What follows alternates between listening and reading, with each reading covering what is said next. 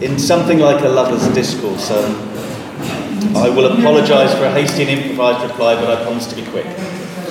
Um, I was struck by Patrice's comment earlier that um, a respondent is one who responds by taking responsibility for the paper. Um, and in that context, given that David passed me the paper just this lunchtime, I wonder what I'm to make of the responsibility for the crossings out that were in there that you didn't hear. Um, for Nina, there was, there was a little bit of dirt in there, but uh, you didn't get to hear that.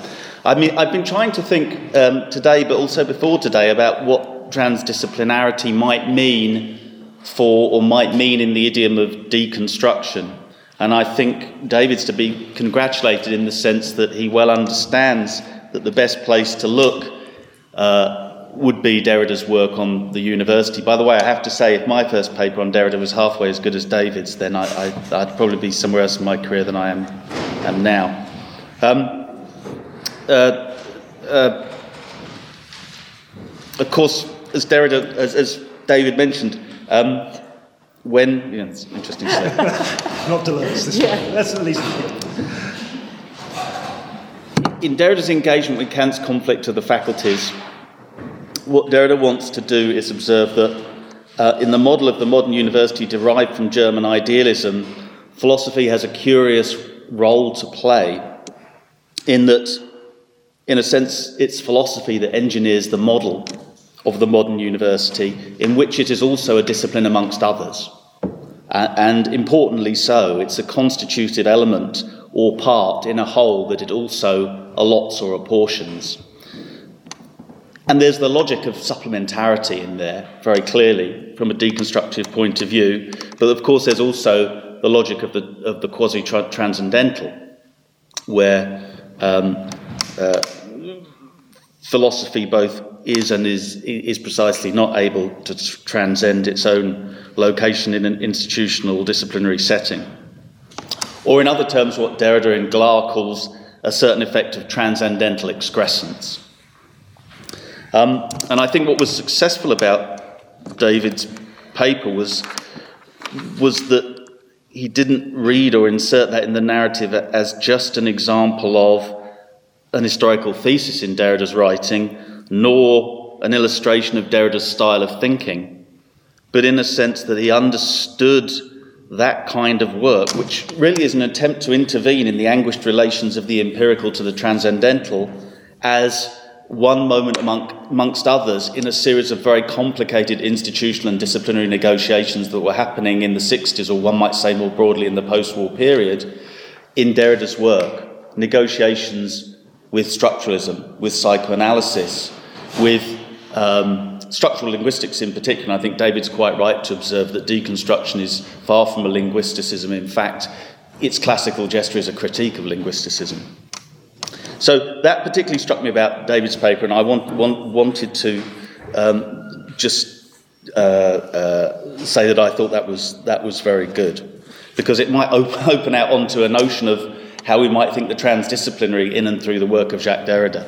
As I say, not just through a, slightly abstracted evocation of the quasi transcendental, or through um, a, a rereading or reinterpretation of a historical thesis or a, a, style of thinking in Derrida, but through understanding and situating uh, the various texts by Jacques Derrida in terms of precisely a set of, for want of a better word, transdisciplinary negotiations in, in settings that are always institutional and disciplinary in some sense.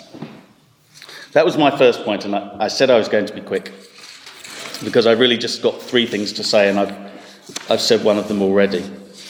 Um, I think it's very interesting toward the end of Dave's paper where he says that, um, in a sense, the quasi transcendental wins out over the transdisciplinary in Derrida.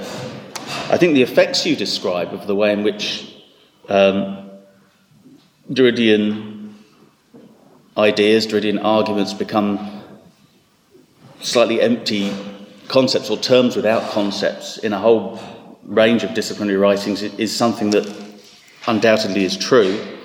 I'm wondering, though, if the relationship between the quasi transcendental and the transdisciplinary is more complicated and needs a fuller elaboration than the one you gave, precisely in terms of the logics or problematics each would seem to entail. Um, so I think that's an interesting avenue for further thinking, and it might be something that um, occupies us in the questions, which we'll hopefully get to in, in just a moment. Um, within that argument, towards the end, um, you talked about singularity and the way in which the relation between the singular and the gen- general in, in, in, in Derrida might be, to some extent, to blame for that kind of effect, where, in your terms, the quasi transcendental wins out over the transdisciplinary in the reception of Derrida's work and its effects across a range of disciplinary landscapes. I'm wondering if there might not be another way to think about singularity. Um, you're quite right to say that in Derrida the singular is far from simply the unique or the once and for all. Um, for Derrida, the singularity of, let's say, a mark, which is, which is a radical incision in language or in the world, nevertheless happens on condition of the possibility of its remarking. The singular is always remarkable. And I wonder if we might be able to think of singularity in those terms, not as a term without a concept, but in a sense as an effect or condition of, of the transdisciplinary at work in every discipline. Okay? So that would be one proposition that the singular, uh, within a certain reception of deconstructive thought, might be not simply a term without a concept, but precisely an effect or condition of the transdisciplinary at work in each and every discipline.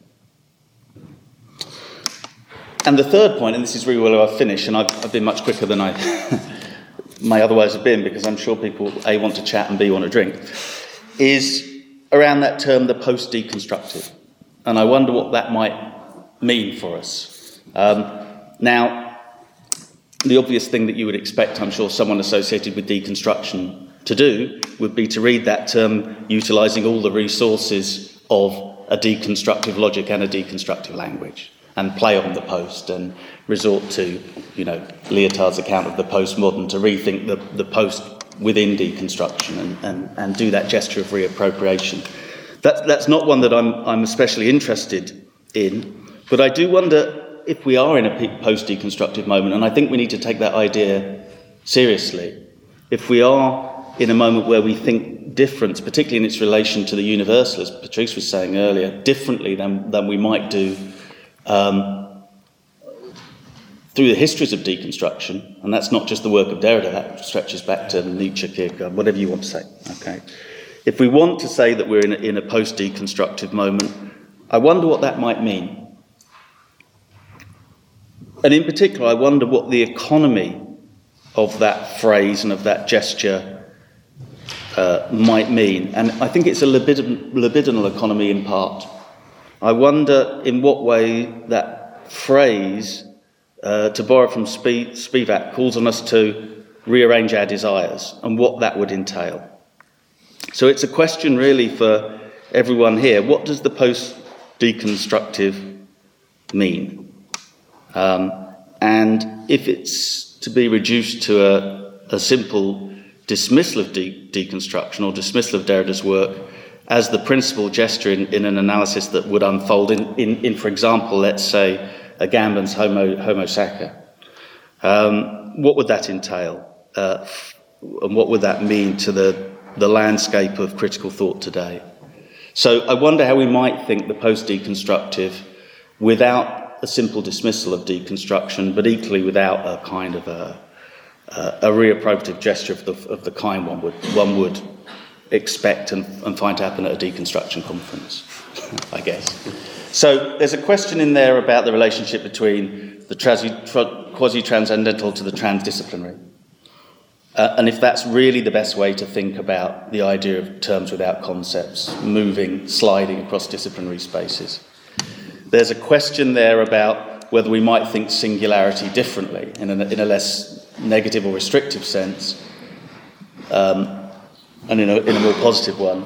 And there's a question there about the post deconstructive, and I'll, finish there. Okay. Thank you.